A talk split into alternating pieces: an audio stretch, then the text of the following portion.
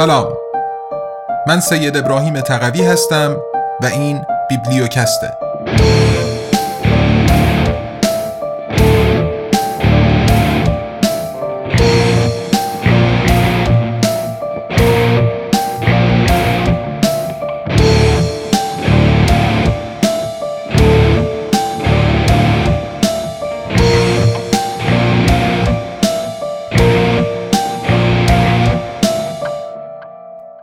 ابرقدرت ریاکار. چرا باید از زیر سایه ایالات متحده آمریکا خارج شویم؟ نوشته میشایل لودرز. بازگردان سید ابراهیم تقوی قسمت دوم. آلمانی ها به پیش. توقیف نفتکش ایرانی توسط نیروی دریایی بریتانیا از سوی سیاستمداران و همچنین رسانه ها تماشا شد همین اما وقتی دو هفته بعد پاسداران انقلاب کشتی انگلیسی را توقیف کردند خشمشان شدید بود البته هانت وزیر امور خارجه بریتانیا وجود ارتباطی میان توقیف گریس وان و توقیف استنا ایمپرو را رد می کرد. او عملیات پاسداران انقلاب را از هر نظر غیرقابل قبول و عملی خسمانه خواند. جانشین هانت دومینیک راب آزادسازی متقابل هر دو کشتی را رد کرد و گفت این به ازای آن در کار نخواهد بود. مسئله اینجا یک معامله پای نیست. چرا که بر اساس منطق بریتانیا رفتار خودشان قانونی بود ولی رفتار ایران نه. البته که در نهایت این معامله پای انجام شد. به هر صورت لندن در پشت صحنه برای حل سیاسی بحران تلاش کرد و از حکومت ایالات متحده خواست تا از سخنانی که به تنش دامن می‌زد چشم پوشی کند. اتفاقی که در واقعیت نیز افتاد. یک جورهایی با این کار بریتانیا ترمز اضطراری را کشید تا مبادا که به شکلی غیرمنتظره و به عنوان پودل آمریکا پایش به جنگی علیه ایران کشیده شود. بی توجه به همه اینها لندن در جریان این رویارویی به دنبال براه انداختن یک مأموریت دریایی اروپایی برای تأمین آمد و شد دریایی در امتداد تنگه هرمز بود. به موازات این ایالات متحده نیز تلاش می کرد تا پس از آنکه در ماه می 2019 یک ناو هواپیمابر اسکادرانی از هواپیماهای بمبافکن و چندین کشتی جنگی دیگر به منطقه خلیج گسیل کرده بود حضور نظامیش در منطقه را بین المللی کرده و تقویت کند. دولت فدرال آلمان نیز درخواستی از سوی واشنگتن برای مشارکت در چنین مأموریت دریایی به رهبری آمریکا دریافت کرد. در سیاست داخلی آلمان مباحثه‌ای چند هفته‌ای در این باره در گرفت که آیا برلین باید همکاری کند یا نه. بلندترین صدا در این میان این گونه بود. اگر مأموریت اروپایی باشد بله به رهبری آمریکا نه.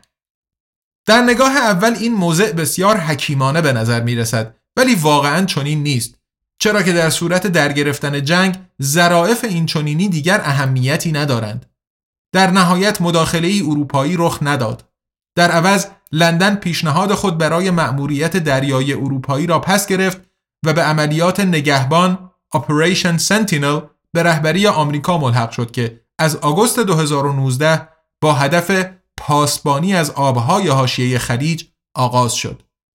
دیگر کشورهای مشارکت کننده عبارت بودند از استرالیا، بحرین و اسرائیل. این آخری در زمینه اطلاعات نظامی.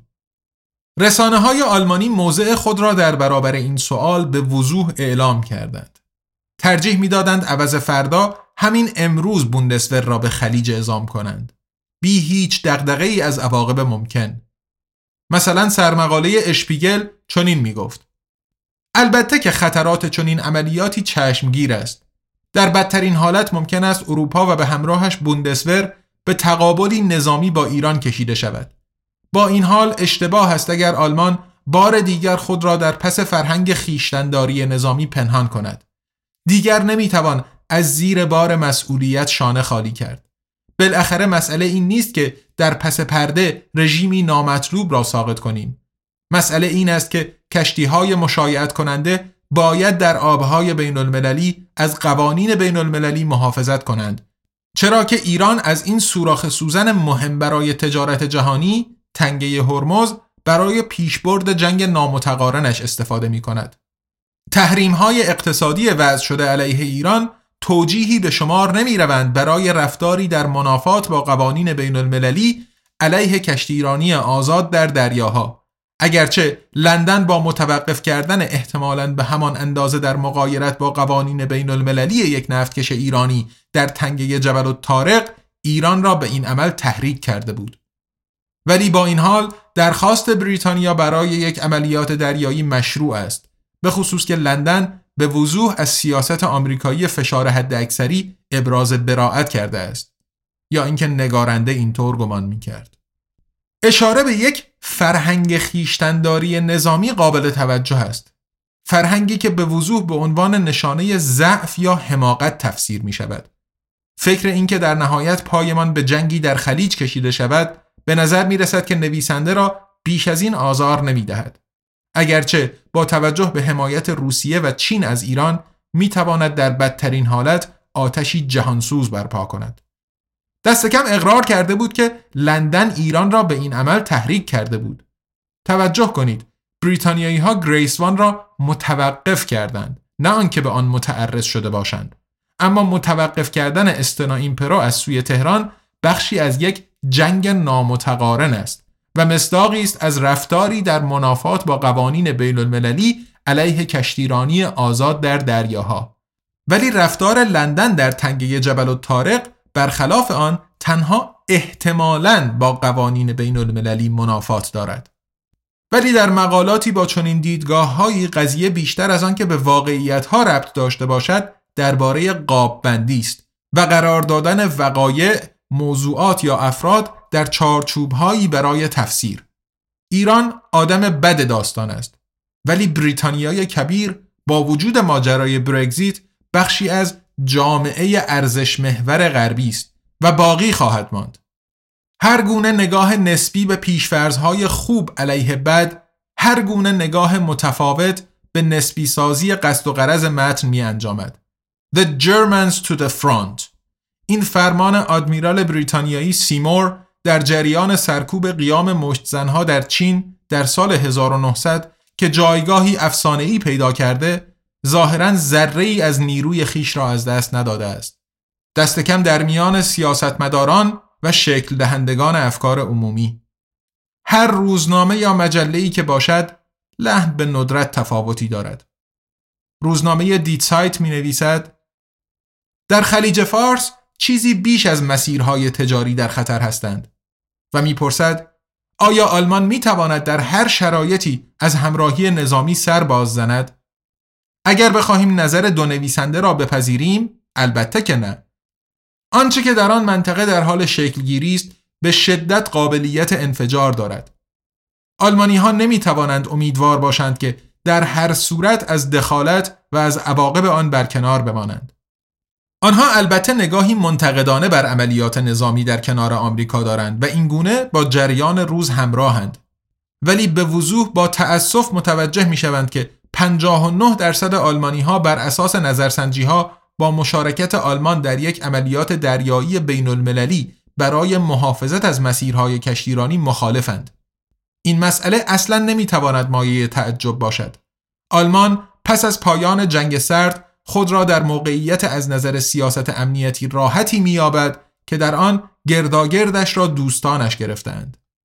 البته سیاست خوشبختانه مدت هاست از این فراتر رفته چرا که بوندسور همین الان در چندین عملیات خارجی از مالی تا افغانستان مشارکت دارد زیرا موضع منفعلانه شهروندان و همچنین وضعیت اسفبار بوندسور وزن سیاسی و همچنین فضای چانزنی جمهوری فدرال را کاهش می دهند. مشخص است که این وزن سیاسی و فضای چانزنی هرچه سربازهای آلمانی بیشتری دور از راین و الب خدمت کنند افزایش می‌یابد. علاوه بر اینها نویسندگان توجه ما را به این مسئله جلب می کنند که رئیس جمهور ایران حسن روحانی حتی مدعی حقوقی برای کنترل تنگه میان یمن و اریتره شده است که به کانال سوئز منتهی می شود.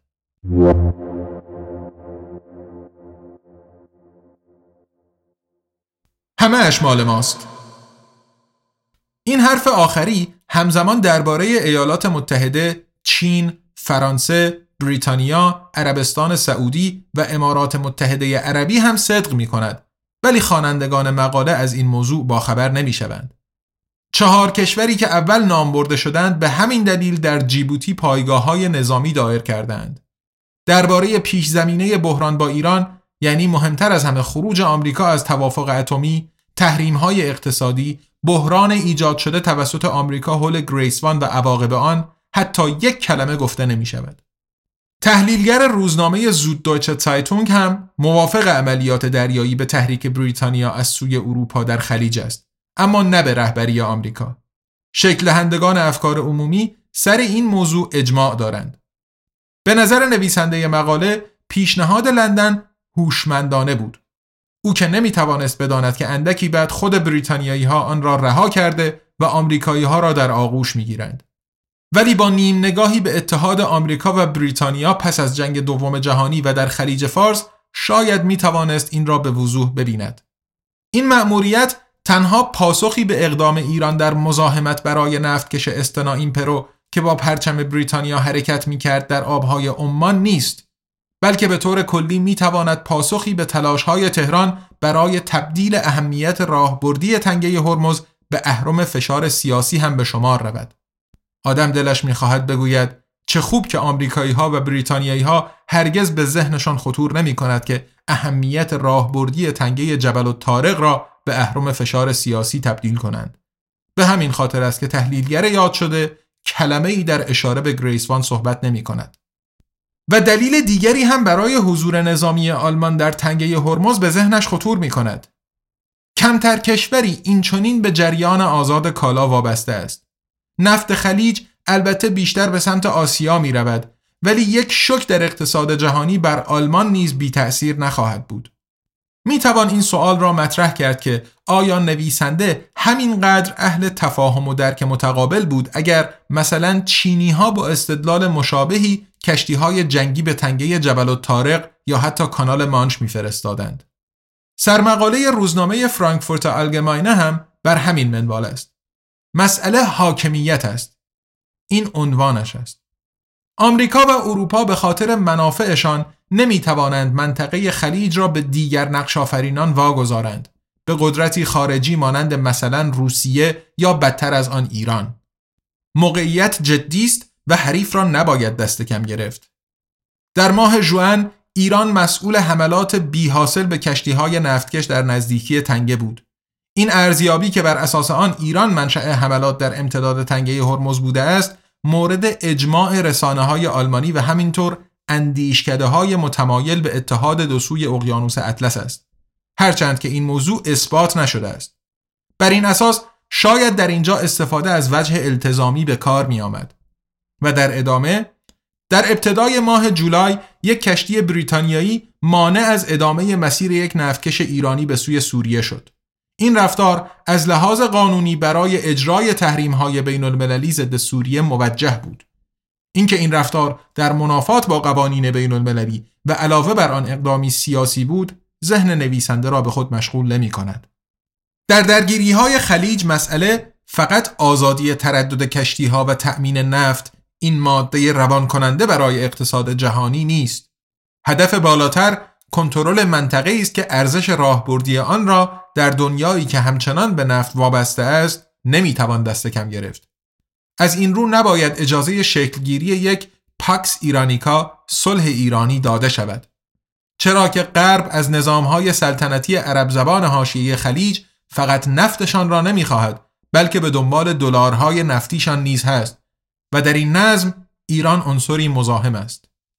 این مقاله اف بین رسانه های اصلی صادقانه ترینشان است.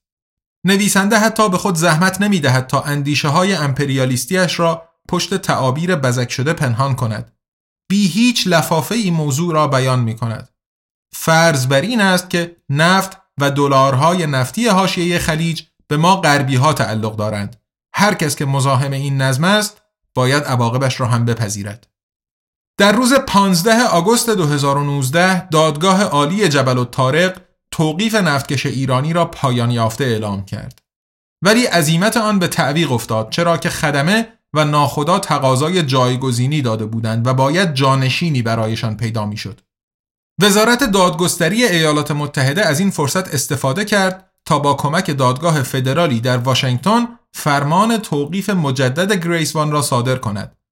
توجیهشان این بود که شرکت ایرانی پارادایس گلوبال تریدینگ با مسئولیت محدود مستقر در دوبی که صاحب گریس وان بود در پولشویی و کلاهبرداری بانکی مشارکت داشته و با تروریست ها با سپاه پاسداران انقلاب ایران همکاری می کند. اعتبارات بانکی شرکت به ارزش حدود یک میلیون دلار توقیف شد. علاوه بر این خود کشتی مشمول قوانین تحریمی آمریکا علیه ایران بود.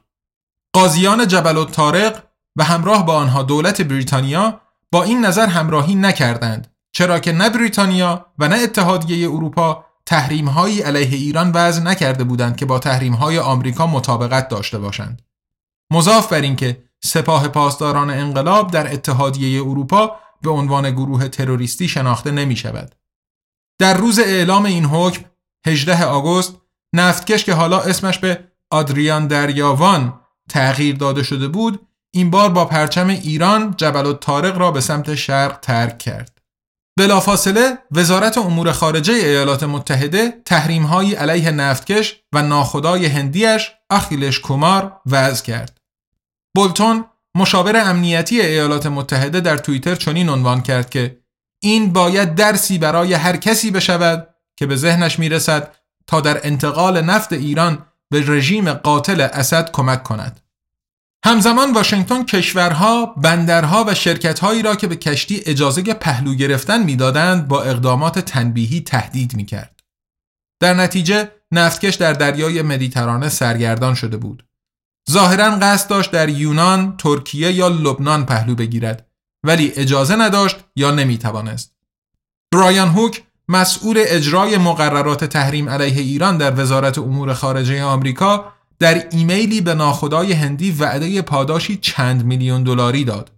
تنها کاری که لازم بود بکند این بود که به سمت کشوری براند که در آن آدریان دریاوان و محمولهش می توانستند توقیف شوند.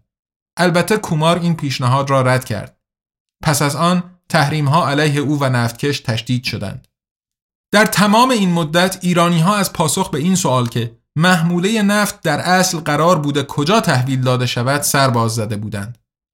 پس از اودیسهی تقریبا سه هفته ای کشتی بالاخره سیگنال موقعیت یابش را خاموش کرد.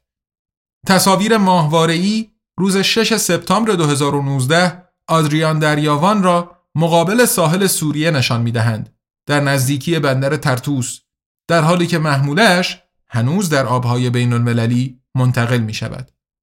بولتون مشاور امنیتی ایالات متحده همان گونه که انتظار می رفت خشم خود را بیان کرد. ایران نباید انتظار هیچ گونه تسهیل تحریم ها را داشته باشد تا زمانی که دست از دروغگویی و گسترش ترور بر ندارد. اهمیتی ندارد که درباره رهبری سیاسی در تهران چه نظری داریم یا نداریم. آنها با تحویل نفت به سوریه هیچ قانونی از قوانین بین المللی را نقض نکردند. طرف ایرانی کتبا به مقامات دولتی جبل الطارق تضمین داده بود که گریس وان به سمت هیچ کشوری که تحت تحریم اتحادیه اروپا است حرکت نمی کند. ولی خب این کار را هم نکرده بود. مسئله حالا به آدریان دریاوان مربوط می شد که خب در خود سوریه پهلو نگرفته بود. می شود گفت یک حقه کوچک بازی با کلمات ولی از طرف دیگر جواب های هوی است.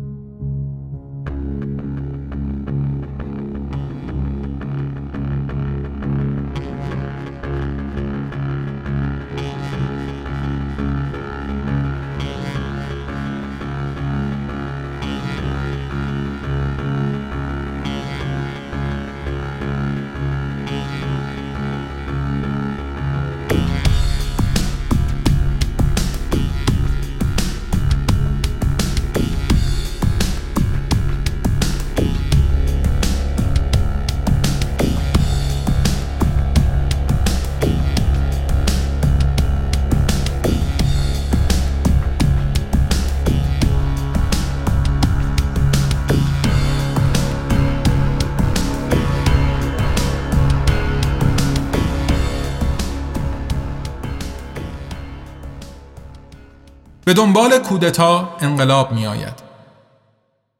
در طرف مقابل ایرانی ها در روز 23 سپتامبر 2019 استنا ایمپرو را آزاد کردند.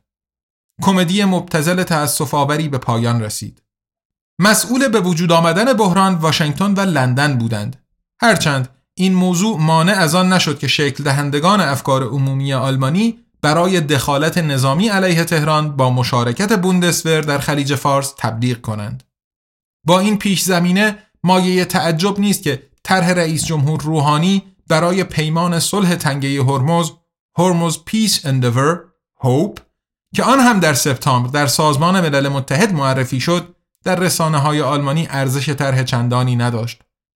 در این طرح رهبری ایران در ادامه معاهدات مشابهی که از دهه 1990 وجود دارند پیشنهاد تأسیس شورای امنیتی برای منطقه خلیج داده بود با الهام از سازمان امنیت و همکاری اروپا با هدف کاهش تنشها و سوء تفاهمات میان ایران و کشورهای عرب حاشیه خلیج هدف نهایی در این طرح یک ساختار امنیتی منطقه‌ای بدون مشارکت آمریکا بود وقایع حول گریسوان تنها یک پرده از زورآزمایی چند دهه‌ای میان غرب به خصوص آمریکا و بریتانیا از یک سو و جمهوری اسلامی از سوی دیگر است. مقدمه تاریخ این خصومت تا سال 1951 نیز به عقب باز می گردد. به زمانی که نخست وزیر مصدق برخلاف منافع لندن و سهامداران بریتانیایی صنعت نفت ایران را ملی کرد. پاسخ این کار دو سال بعد در سال 1953 با کودتایی نظامی علیه مصدق داده شد که واشنگتن و لندن به همراه هم رهبریش کرده بودند. در ادامه شاه محمد رضا پهلوی عملا به عنوان حاکم مطلق منصوب شد.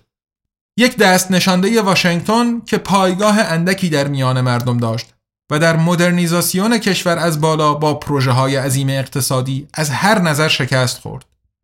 تلافی حکومت خشونت آمیزش و همینطور کودتای 1953 با یک نسل تأخیر و در قالب انقلاب ایران و قدرت یافتن خمینی در سال 1979 درآمد. تثبیت خونین جمهوری اسلامی، تعقیب و حذف دگراندیشان، گروگانگیری دیپلمات‌های آمریکایی، تصویر شوم صدور انقلاب ایران، فتوای خمینی علیه سلمان رشدی نویسنده که عملا دستور قتل بود، اینها و وقایع و شکافهای دیگر سبب شدند که ایران در غرب برای خود تصویر یک دولت سرکش را دست و پا کند. خیلی پیش از آن که رئیس جمهور جورج دبلیو بوش آن را در سال 2002 در محور شرارت قرار دهد پس از دوره کوتاه از کاهش تنش میان واشنگتن و تهران در دوره ریاست جمهوری اوباما از زمان به قدرت رسیدن رئیس جمهور ترامپ در سال 2017 دوباره نشانه های تقابل به چشم میخوردند. در روز 8 ماه می 2018 او از توافق اتمی با ایران که رسما برنامه جامع اقدام مشترک برجام خوانده می شود خارج شد. هدف و فلسفه این توافق آن بود که از دستیابی تهران به سلاح اتمی جلوگیری کند. به نظر می رسد دلایل شخصی به خصوص بیزاریش از اوباما نقشی اساسی در این تصمیم ترامپ بازی کرده باشند. مایک پومپئو دو هفته بعد و در نخستین سخنرانی برنامه ریزی شدهش به عنوان وزیر امور خارجه آمریکا به ایران یک التیماتوم داده و دوازده خواسته غیرقابل مذاکره مطرح کرد. مهمترین این خواسته ها ایران باید همه برنامه غنیسازی اورانیوم خود و همچنین برنامه موشک های بالستیک خود را متوقف کرده علاوه بر آن حمایت از متحدهای طرفدارش را در لبنان، سوریه، عراق و یمن قطع کند. در غیر این صورت تحریم های ثانویه تشدید و حفظ می شوند تا زمانی که ایران رفتارهای شرورانه اش را تغییر دهد. به چنین خواسته هایی که با تعریف حقوقی به جرایمی چون اخخازی و زورگیری بسیار نزدیک است هیچ کشوری در دنیا تن نمی دهد. کسی که اینطور حرف می‌زند قصد مذاکره ندارد و به دنبال توافق نیست بلکه به دنبال رویارویی است و واشنگتن همین را به دست آورد. در آگوست 2018 ایالات متحده تمامی تحریم های علیه جمهوری اسلامی را که در دوره اوباما برداشته شده بودند دوباره برگرداند. سه ماه بعد در نوامبر تحریم های جدیدی از پی آمدند که بیش از همه صنعت نفت و بانکداری ایران را هدف گرفته بودند. در آوریل 2019 همانطور که پیشتر گفته شد ترامپ سپاه پاسداران انقلاب ایران را یک نیروی نظامی نخبه را یک تشکل تروریستی اعلام کرد. به این ترتیب و از دید آمریکا هیچ کس حق ندارد با شرکت هایی معامله کند که به آن تعلق دارند، به آن نزدیک هستند یا حتی صرفاً به آن نسبت داده می شوند. از جمله بنیادها، نهادهای مذهبی که بخشهای وسیعی از اقتصاد ایران را کنترل کرده و ارتباطی تنگاتنگ با سپاه پاسداران دارند. این فرمان بهانه ای اضافه بر سازمان بود برای اقدام علیه گریس وان. یک سازمان نظامی در کشوری مستقل را به عنوان گروه تروریستی اعلام کردن حتی در تاریخ حقوقی ایالات متحده هم پدیده ای تازه است. این رفتار واشنگتن در عمل یک اعلان جنگ نسیه است. اعلان جنگی که می‌توان آن را در این اقدام نیز خواند که آمریکا در ماه می 2019 یک ناو هواپیمابر با کشتی های همراه و یک اسکادران بمبافکن به منطقه خلیج منتقل کرد. گام نخستی که تقویت بیشتر نیروها باید در پیش می آمدند. یک سال تمام تا 8 می 2019 سالگرد خروج دولت آمریکا از توافق اتمی تهران همچنان به تمامی تعهدات خود در برجام پایبند ماند. از زمان امضای توافق آژانس بین المللی انرژی اتمی IAEA که در وین مستقر است به نمایندگی از سازمان ملل متحد و کشورهای امضا کننده توافق بازرسی های پرشماری بدون اعلام قبلی از تأسیسات اتمی ایران به عمل آورده است. هدف از این بازرسی ها اطمینان از این مسئله بود که ایران به الزامات توافق پایبند است. در بیش از ده گزارش بازرسان آنها گواهی کردند که طرف ایرانی تا آن زمان حتی یک بار هم بر خلاف توافق عمل نکرده بود. هر کس که مثل رهبران ایران تیغه چاقو را روی گلویش احساس می کند دو راه در پیش دارد.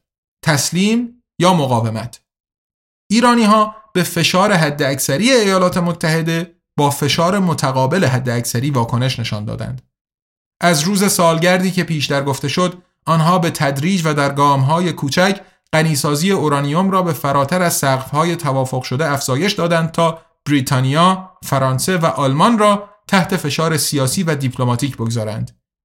ایدئال این بود که آنها نیز باید به نوبه خود به آمریکا فشار می آوردند که توافق اتمی را زنده نگاه دارد و به خصوص تحریم های ویرانگر را پایان داده یا کاهش دهد. ولی اروپایی ها تنها با بیمیلی وارد عمل شدند. در نهایت آنها جرأت و اراده لازم را نداشتند تا مخاطره تقابل با آمریکا را که در این موضوع غیرقابل اجتناب بود به جان بخرند. آن هم در حمایت از یک دولت سرکش. تلاش هایی صورت گرفت که با کمک سازوکار پرداخت اینستکس در پاریس دست کم تا حدی از اثر تحریم ها کاسته شود ولی این تلاش ها بی اثر از آب درآمدند و بیشتر دلخوش کنک بودند.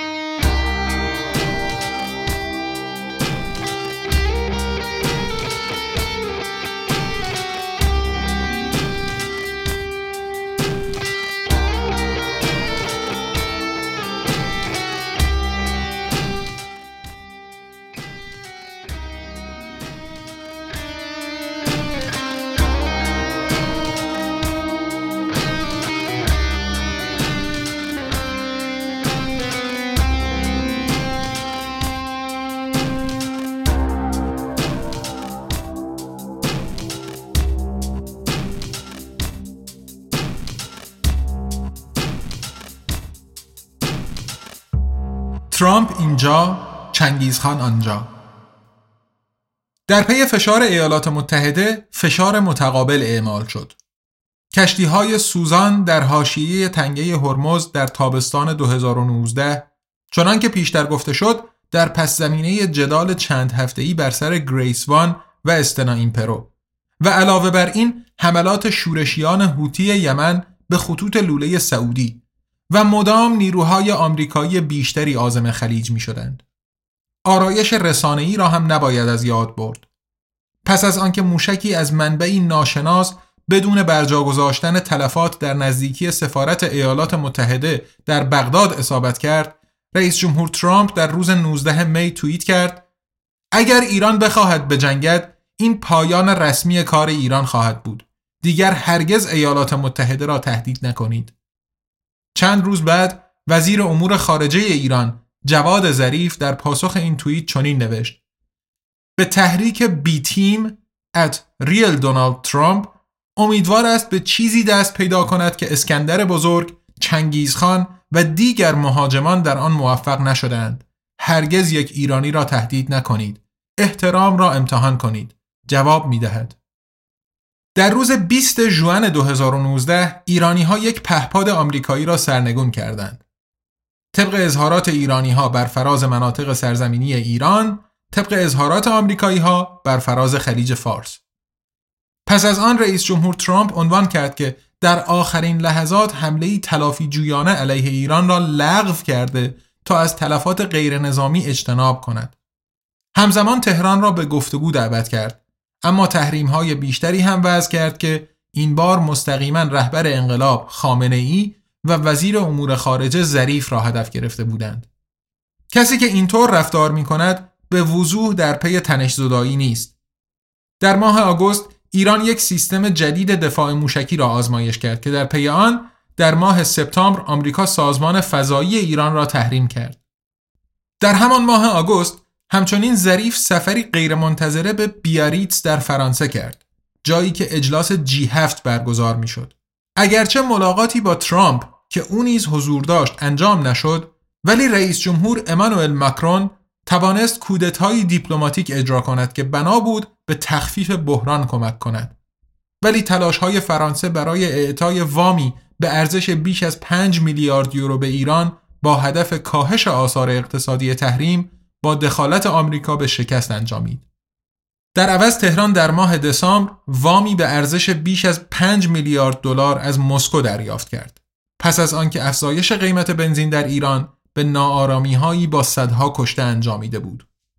بیشک از چشم دولت ایالات متحده پنهان نمانده است که سیاست فشار حد اکثری کار نمی کند. دست کم رهبری ایران به هیچ عنوان نشانه ای از تمایل برای گردن نهادن به خواست آمریکا نشان نداد. حتی رئیس جمهور ترامپ هم تا حالا این را که یک جنگ در خلیج می تواند عواقبی غیرقابل پیش بینی داشته و کارزار انتخاباتیش در سال 2020 را به خطر بیاندازد دریافته بود.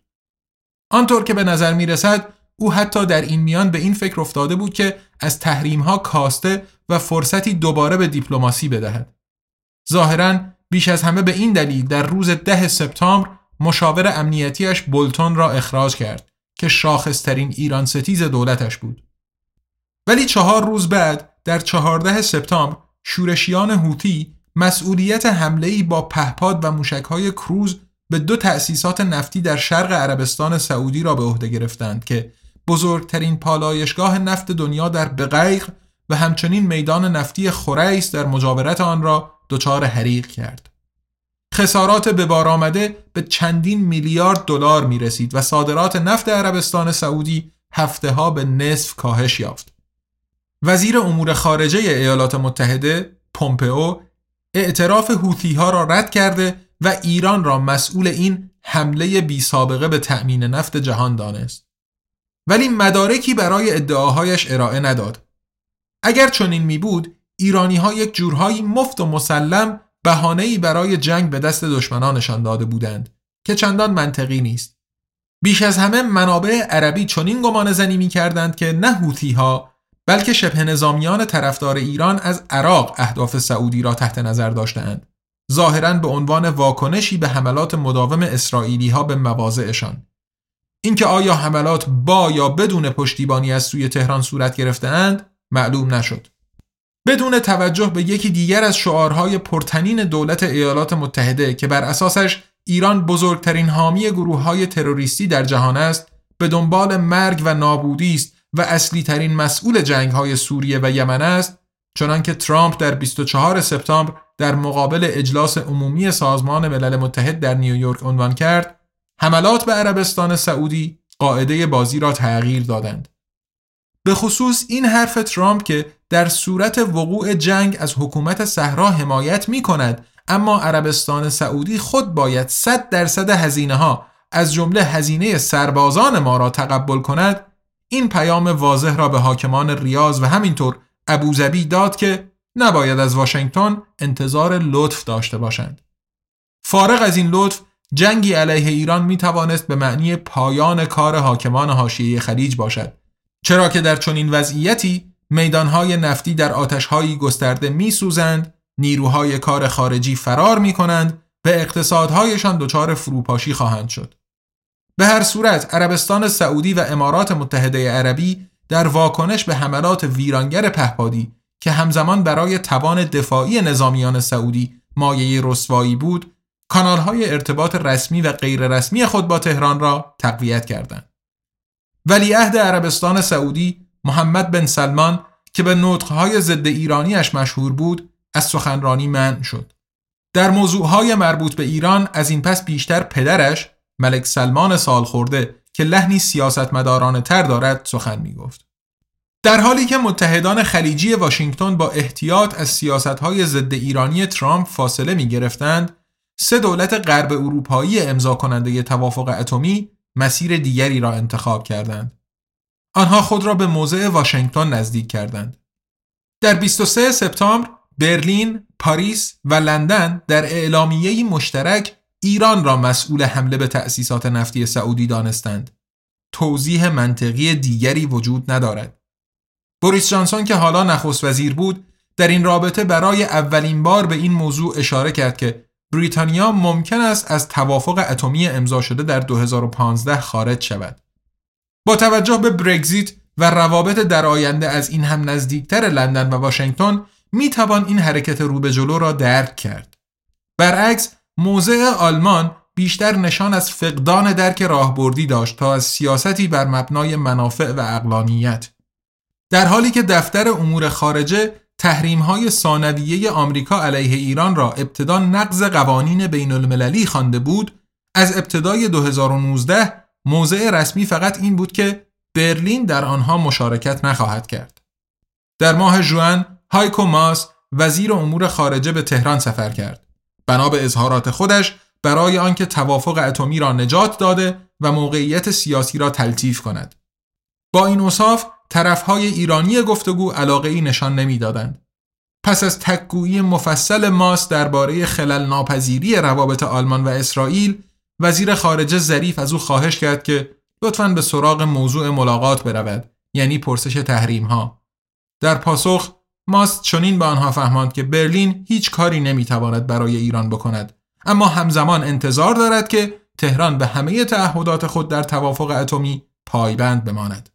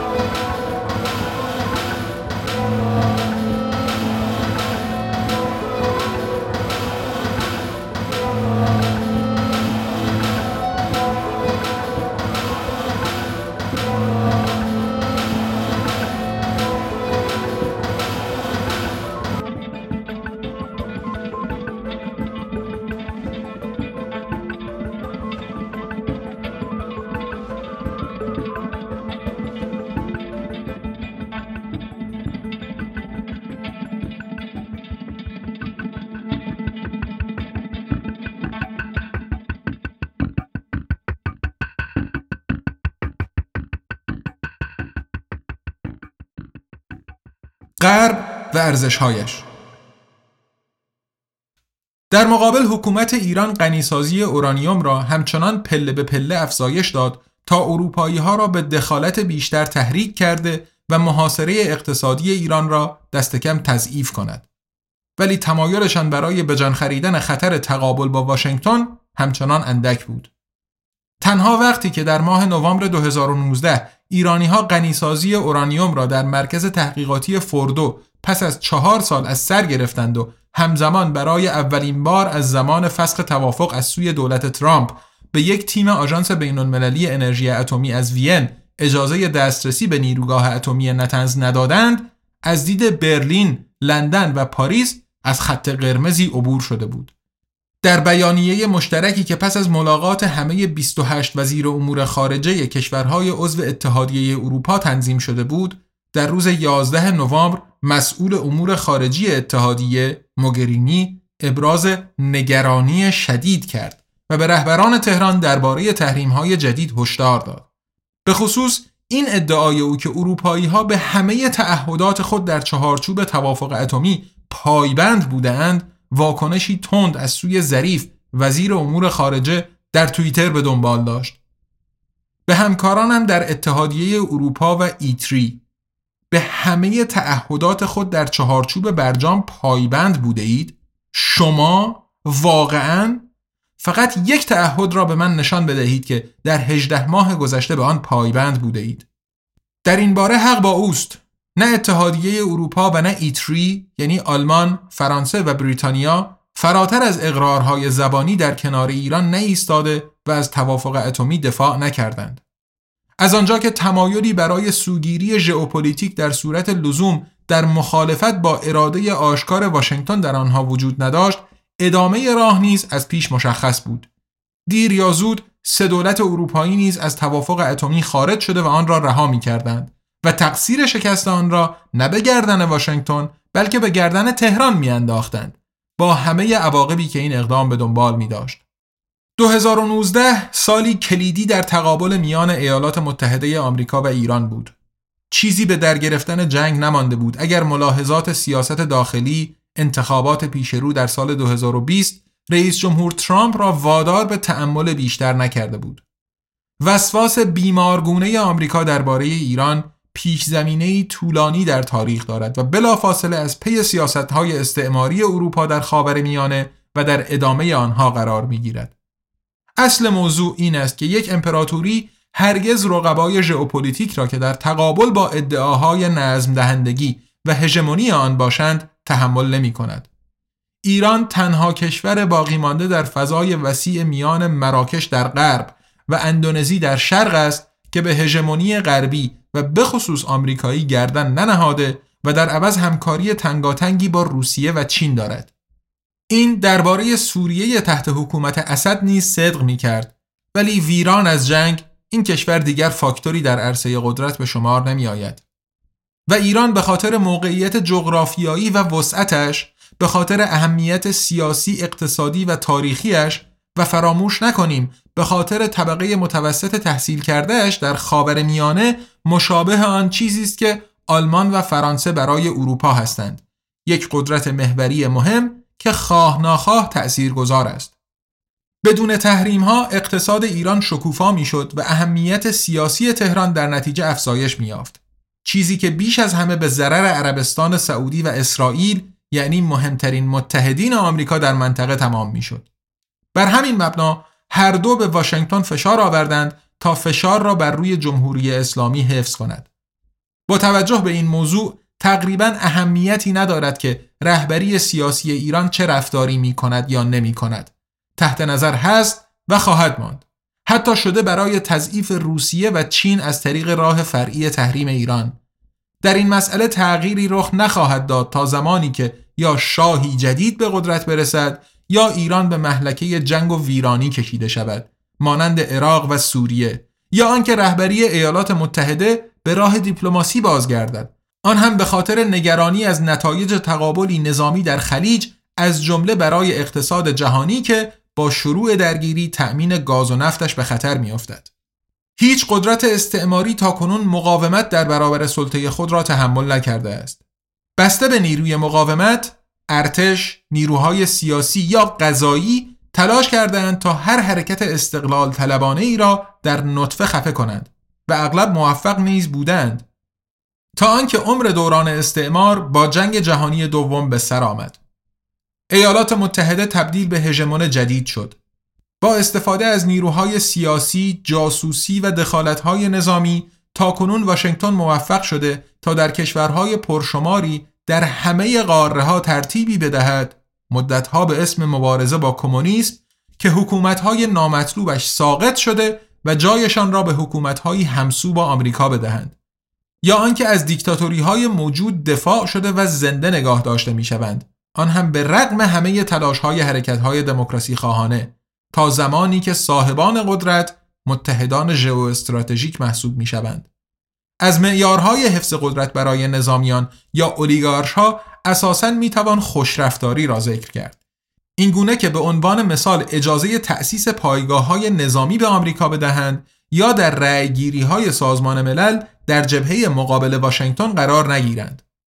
مثلا رفتار پاناما در سلب پرچم کشتی های ایرانی در این دستبندی قرار می گیرد.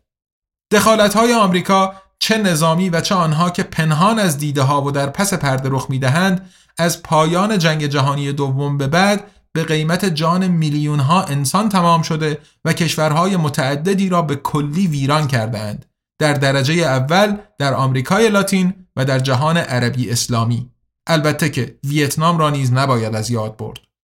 با وجود تمام اینها ایالات متحده آمریکا در افکار عمومی اروپا هرگز به عنوان یک دولت سرکش دیده نمی شود بلکه ملتی بیبدیل زامن آزادی، دموکراسی و حقوق بشر به شمار می رود.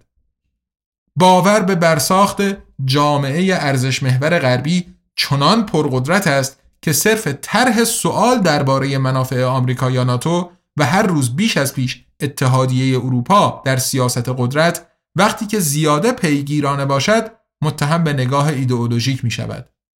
ولی چگونه می توان از دستور کاری امپریالیستی در رسانه ها چنان تصویری ساخت که اصلا به عنوان صحنه آرایی برداشت نشود بلکه خیلی فراتر از آن به عنوان دفاع از ارزشهایی والا مهار بازیگری غیرمنطقی و تندرو یا نهایتا دفاع از حقوق بشر پذیرفته شود چون این مدیریت افکاری چگونه کار می کند و چگونه است که سیاستمدارها و همینطور خبرنگاران با چنین سبکسری چشمگیری شعار نمایش قدرت نظامی سر می‌دهند علیه ایران، روسیه و هر روز بیش از پیش چین آیا واقعا راه دیگری جز اعزام کشتی های جنگی به خلیج فارس وجود ندارد؟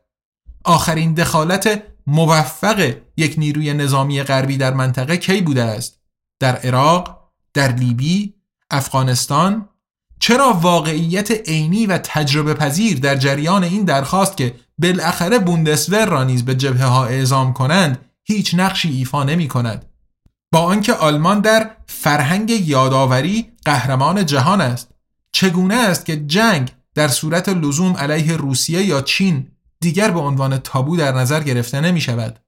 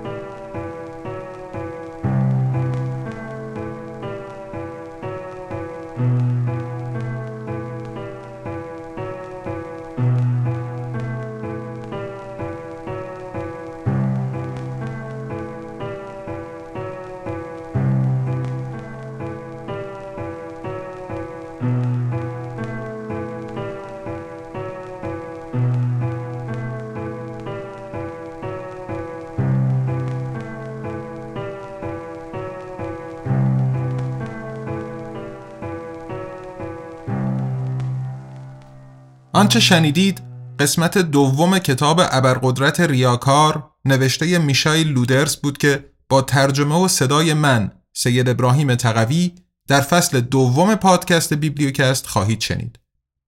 پی‌نویس ها و ارجاعات توی متن این قسمت رو می‌تونید از لینکی که توی توضیحات قرار داده شده مطالعه بفرمایید. متاسفانه آماده شدن کتاب الکترونیک و صوتی ابرقدرت ریاکار هنوز یکم زمان می‌بره اما به محض آماده شدنش اطلاع رسانی می‌کنیم تا دوستان علاقمند بتونن کتاب رو خریداری کنن. اما خبر خوبی که می‌تونم بدم اینه که کتاب صوتی کوالیتی لند از روز بعد از تاریخ انتشار این قسمت یعنی از جمعه 19 آذر ماه 1400 10 دسامبر 2021 روی پلتفرم های مختلفی که لیستشون رو می‌تونین توی سایت آزادنامگان ببینین در دو نسخه تاریک و روشن منتشر میشه و در دسترستون قرار می‌گیره. به امید اینکه مورد پسندتون واقع بشه. بیبلیوکست زیر مجموعه ای از انتشارات آزادنامگانه که کتابهای الکترونیکی و صوتی به زبان فارسی رها از سانسور منتشر می‌کنه و از اونجا که بخش اعظم مخاطبش یعنی جامعه فارسی زبان در ایران هستن و دسترسی به پلتفرم های بین المللی برای خرید محصولات آزادنامگان ندارن این آثار رو همزمان در قالب این پادکست به رایگان در اختیار عموم می‌گذاره.